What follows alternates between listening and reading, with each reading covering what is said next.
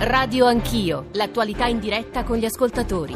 Ieri mi trovavo a un Cav dell'Acri, c'era un signore italiano in evidente situazione di disagio economico e sociale, il quale chiedeva di poter fare domanda per il reddito di cittadinanza. Eh, il poverino non sa che a lui petteranno al massimo 100 euro al mese perché più di 100 euro non si possono spendere. C'era poi una signora vedova con un bambino di 8 anni, non italiana, era straniera, che è residente, era lì per l'ISE, è residente da 8 anni, quindi a lei spetteranno zero. Abbiamo risolto il problema della povertà in Italia. Io conosco abbastanza bene la situazione finlandese perché ho dei parenti che abitano lì. E quello che vi posso dire è che lì diciamo, una sorta di sussidio esiste e anche corposo rispetto a quello italiano soprattutto esiste per eh, i russi che vanno a stare in Finlandia, eh, però nonostante la situazione economica finlandese evidentemente vada molto meglio di quella italiana, si è creata una situazione per cui chi gode di questo sussidio non fa molto per cercare di uscire da questa situazione. Buongiorno a tutti, io mi chiamo Marte, da dieci anni sono un navigator, quindi sono un operatore delle politiche attive. Quello che questo governo non riesce a capire è che persino sulla zona in cui lavoriamo noi, quindi sulla Lombardia su Milano, c'è un sacco di gente che preferisce lavorare in nero, nonostante i controlli che ancora oggi ci sono. A me spiace che il ministro Di Maio non abbia mai lavorato in vita sua. Se fosse mai entrato in un centro per l'impiego, probabilmente si sarebbe accorto che la metà dei centri per l'impiego, soprattutto del centro-sud Italia, non hanno i PC, non hanno le reti internet. C'era un bellissimo articolo sul Sole 24 Ore lo scorso anno che faceva proprio il punto di come sono messi i centri per l'impiego, che sono così da un sacco di anni e lui pensa di riformarli in un anno, barra due. Reddito di cittadinanza è stato rimaneggiato e sinceramente abbraccerà poche persone e sinceramente quelle persone lì pochi soldi, ma faccio una proposta controtendenza. Se si dà per 60.000 euro lordi un 15% secco di tassazione alle partite IVA, abbassiamo alle imprese la tassazione sul serio, facendogli però pagare tutto quello che devono pagare a tutti e quello che si risparmia o si guadagna, diamolo in assistenza.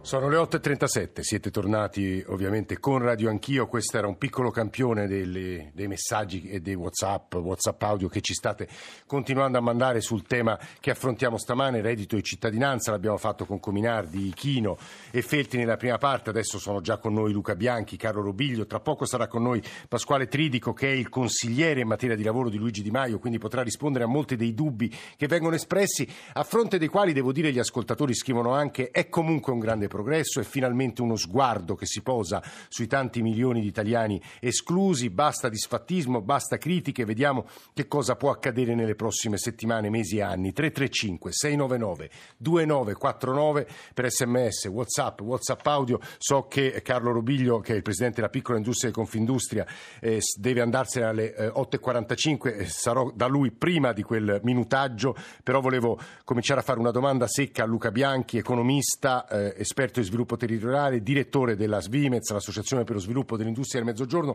che ha cercato di studiare gli effetti possibili del reddito calcolando eh, tre aspetti molto importanti. L'entità dell'assegno, a loro avviso sarà più basso di quello che prevede il Movimento 5 Stelle, la platea dei beneficiari e soprattutto una domanda chiave. Chi, quali aree geografiche saranno più beneficiate? Buongiorno Bianchi. Buongiorno, sì, stiamo, sono mesi che cerchiamo di studiare anche sui vari testi che sono usciti del reddito di cittadinanza. Eh, premesso che noi siamo d'accordo con l'ascoltatore che dice che finalmente si è, un, si è acceso un riflettore sul, sul, tema della povertà. Sì. Quindi diciamo, nostro, noi peraltro sono anni che studiamo lo strumento proprio perché lo riteniamo indispensabile per completare il sistema del welfare italiano, uno strumento contro la povertà. I problemi che noi abbiamo posto sono, proprio partendo proprio da questo sì. presupposto diciamo, positivo, che il, l'entità dello stanziamento è insufficiente rispetto alla dimensione complessiva. 6 miliardi più uno per i centri, giusto? Mm. circa per il, soltanto per il beneficio, perché la relazione tecnica del governo diceva che copriva circa 1.700.000 famiglie e questo vuol dire un beneficio medio intorno ai 400 sì. euro che è piuttosto basso rispetto a come si è diciamo, narrato l'obiettivo dei 780 euro, ma quello che volevamo, insomma, che abbiamo più eh, fortemente stressato è che eh, innanzitutto non è una misura solo per il mezzogiorno, perché il, la platea dei beneficiari è circa 50% nord e 50% sud e che è 50 diciamo, in termini 50, di risorse sì.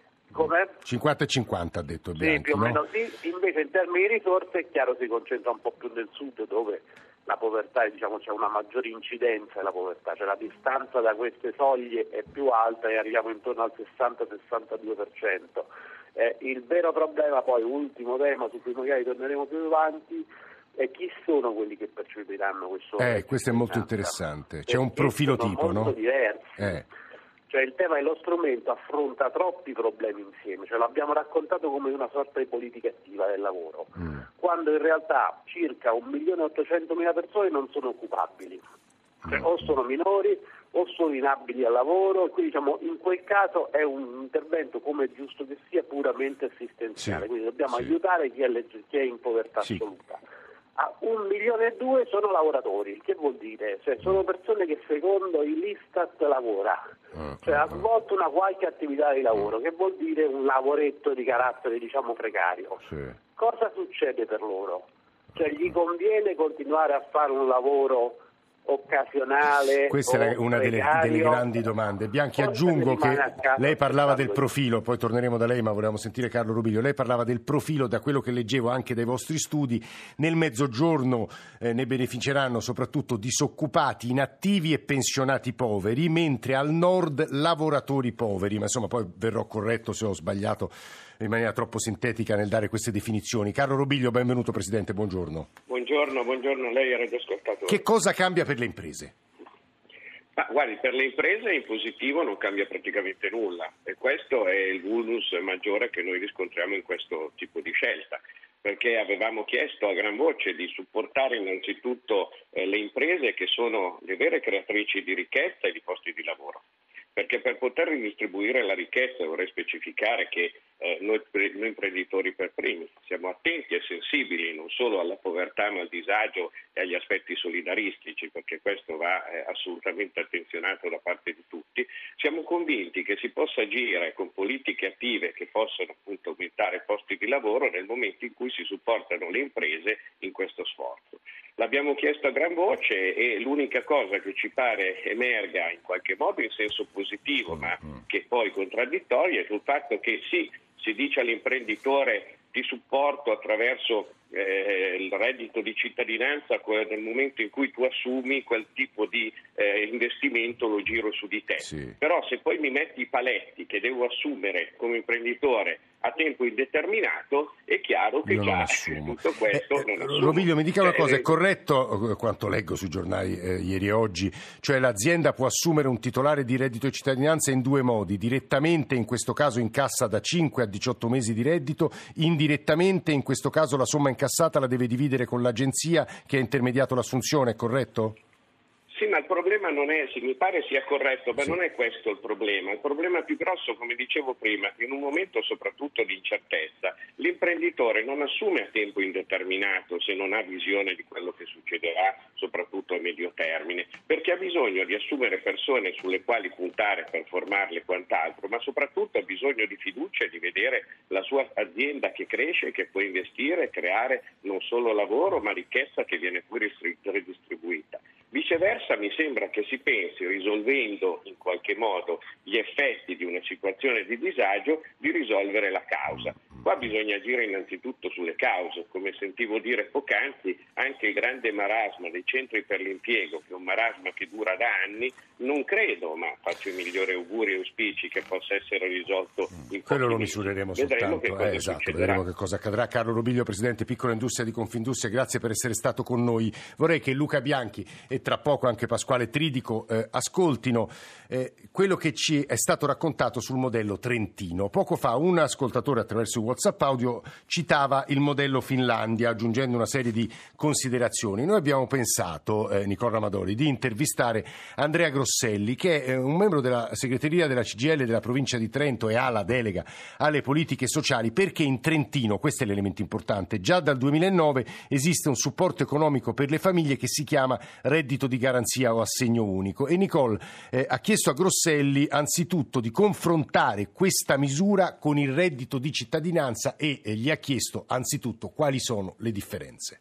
Le differenze sono molteplici, quelle più rilevanti non riguardano tanto gli importi, probabilmente, ma lo vedremo quando il decreto sarà effettivamente attuativo, è più ricco il eh, reddito di cittadinanza rispetto alla nostra misura antipovertà. La differenza sono nei canali di accesso. Finora il reddito di garanzia a quante persone spettava? Quanti erano i beneficiari? Stiamo parlando di 10.000 persone, componenti di nuclei familiari sotto la soglia di povertà. Come interagiva il reddito di garanzia con il REI? Veniva verificato in Trentino se quel nucleo familiare aveva diritto al REI e Sì. quindi si interveniva con l'assegno unico soltanto per la differenza tra il beneficio del REI e il beneficio dell'assegno unico locale e quindi le due misure si integravano. Ecco, che non è quello che avverrà con il reddito di cittadinanza perché il presidente della provincia di Trento Fugatti ha detto il reddito di cittadinanza sostituirà quello di garanzia. Che cosa significa per i trentini? Questo dipenderà dai singoli casi, per alcuni potrà essere vantaggioso, per altri potrà essere penalizzante, non è detto che i numeri siano molto diversi, quello che è sicuro è che la platea sarà molto diversa. Quello che riteniamo più complicato è che nell'attuazione si prevedono dei meccanismi di presa in carico e di eh, condizionalità che sono demandati alla legislazione nazionale. Noi crediamo che attraverso una maggiore integrazione delle due misure questa attività possa essere meglio regolata a livello locale proprio nell'ottica dell'inclusione sociale e nell'attivazione lavorativa di queste persone. Fugatti ha detto che il risparmio per la provincia sarà di almeno 20 milioni di euro l'anno, quindi le risorse eh, risparmiate dalla provincia potranno essere investite in altro. Ci mancherebbe altro, insomma, questo è il meccanismo che si verificherebbe anche nel momento in cui ci fosse un'armonizzazione delle due misure. La richiesta, questa condivisa CGL, CISL e WIL, è quella di destinare quelle risorse proprio all'attività di tipo sociale. In Trentino, sempre secondo le parole di Fugatti, verranno esclusi molti stranieri perché la norma trentina prevede una residenza di tre anni, se non sbaglio, mentre quella nazionale di dieci. La nostra posizione è che la misura trentina sia estremamente importante perché garantisce l'inclusione sociale anche dei nuclei familiari di cittadini extracomunitari che risiedono in Trentino, che hanno un permesso di soggiorno, che sono regolari, di questi stiamo parlando, di gente che lavora, che opera sul territorio, che crea ricchezza sul nostro territorio. Non si capirebbe perché un nucleo familiare in quelle condizioni devono essere discriminate, ma al netto di questo vedremo se il decreto con l'indicazione di 10 anni reggerà la disciplina europea che tendenzialmente prevede che per i cittadini extracomunitari valga un requisito di 5 anni nell'Unione Europea per l'accesso ai benefici dei sistemi di welfare. 8.48 Luca Bianchi, direttore Svimez, che ci dicono le parole di Grosselli, CGL Trento? Ma ci mettono in luce innanzitutto appunto che il livello della- dell'accesso è piuttosto alto per il reddito di cittadinanza in Italia, cioè aver scelto questa soglia di 9.360 Sì. euro è molto alta, anche l'entità del contributo, se ripartito, se diciamo, pesato sul PIL pro capite è uno dei più alti in Europa. Questo peraltro se fa riferimento al Trentino pensi rispetto alla Calabria, alla Sì. Sicilia dove insomma c'è anche un costo della vita più basso. Quindi questa soglia piuttosto alta ha fatto sì che entrassero molte persone. Questo crea due problemi, uno di carattere finanziario ovviamente, ed è il tema su cui Sì. noi diciamo non, se- non bastano le risorse, e l'altro è il tema del- di costruire una sorta di, eh, come posso dire, di elite tra i poveri, cioè chi riesce ad accedere in questo primo turno di, di diciamo, di entrata sul reddito di cittadinanza rischia di creare una discriminazione rispetto al resto di, una, di, di situazioni di disagio abbastanza ampia. Questo peraltro cer- rischiando di costruire anche una sorta di trappola dello strumento. Ah, questo- Cioè, noi ci ha insegnato l'esperienza del passato, in particolare nel mezzogiorno, pensiamo Sì. ai lavori socialmente utili. Esatto, no? e su questo hanno a scritto moltissime persone, i lavori eh, socialmente utili. Perché chi entra nel bacino dei lavori socialmente utili rischia di essere un precario a vita che vive diciamo, prossimo alla pubblica amministrazione e creiamo una sorta di nuovo sindacato dei Que- disoccupati. questo è un elemento, è un elemento sì, su- sul quale riflettere. Leggo due o tre messaggi appena arrivati. Però gli imprenditori ci fanno la morale e chiedono ancora incentivi, scrive Gianni da Verona, mentre con i massicci sgravi dati dal governo Renzi finché c'erano hanno approfittato, poi finiti gli sgravi, tutti contratti a tempo eh, i- determinato. Eh, ma questi professori, grandi economisti, politicamente esposti che state ascoltando, credono davvero che la maggioranza del popolo sia composta da furbetti e parassiti improduttivi? È davvero offensiva e degradante questa opinione comune di un'intera classe di benestanti. Massimiliano eh, de- d'Altiferno. Eh, professor Tridico, buongiorno, benvenuto.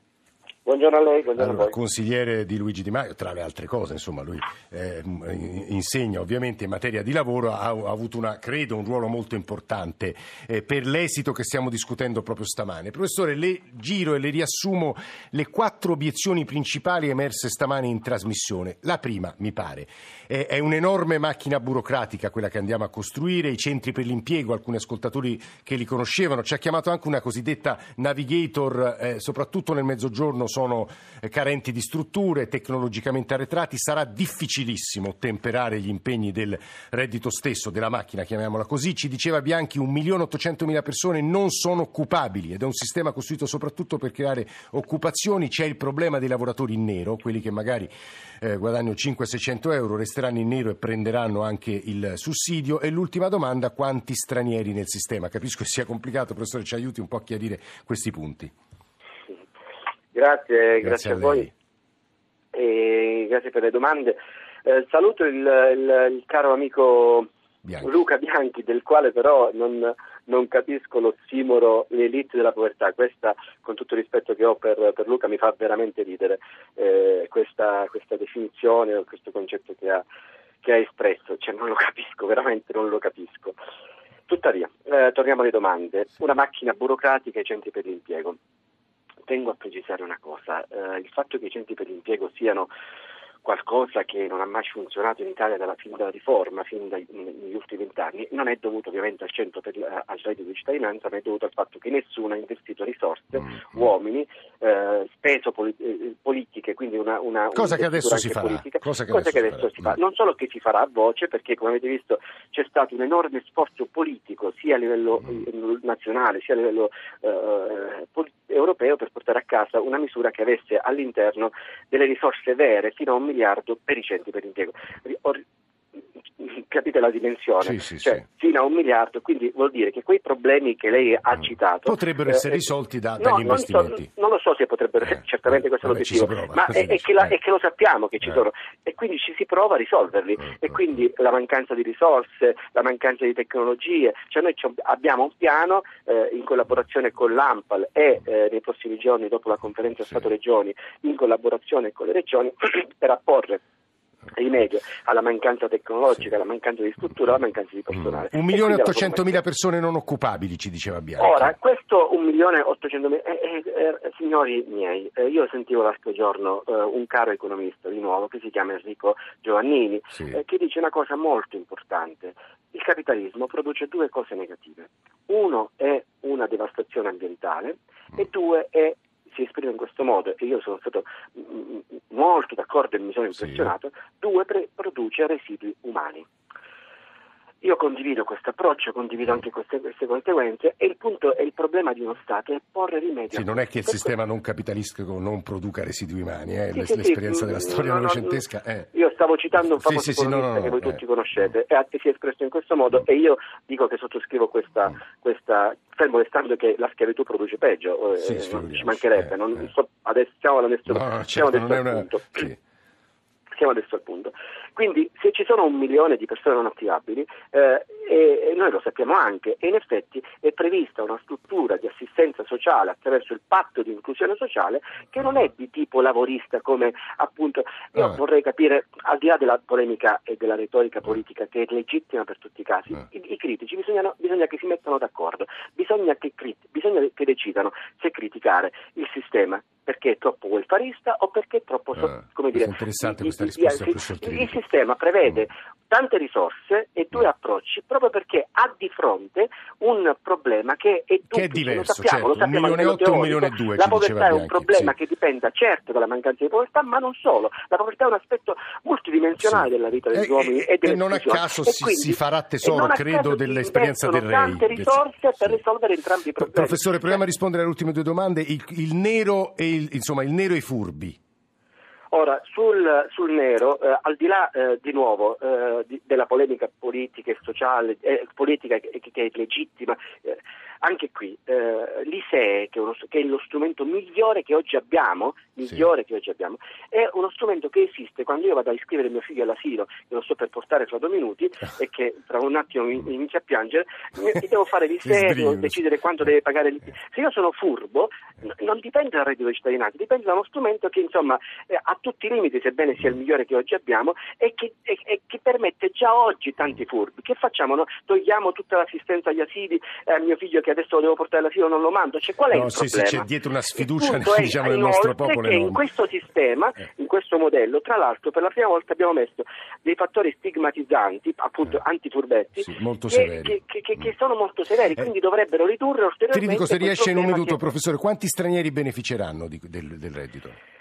Allora, eh, come avete visto c'è una, anche qui la scelta è politica, c'è una, una, una misura sì. eh, di residenza di 10 anni che eh, diciamo così, eh, esclude, esclude, esclude eh, sì. rispetto alla misura iniziale circa 80.000, 80.000 nuclei di stranieri, quindi rispetto a, eh, a 5 anni di residenza a, a, si è passati a 10, quindi si sono, siamo passati a, a, circa 80.000 in meno.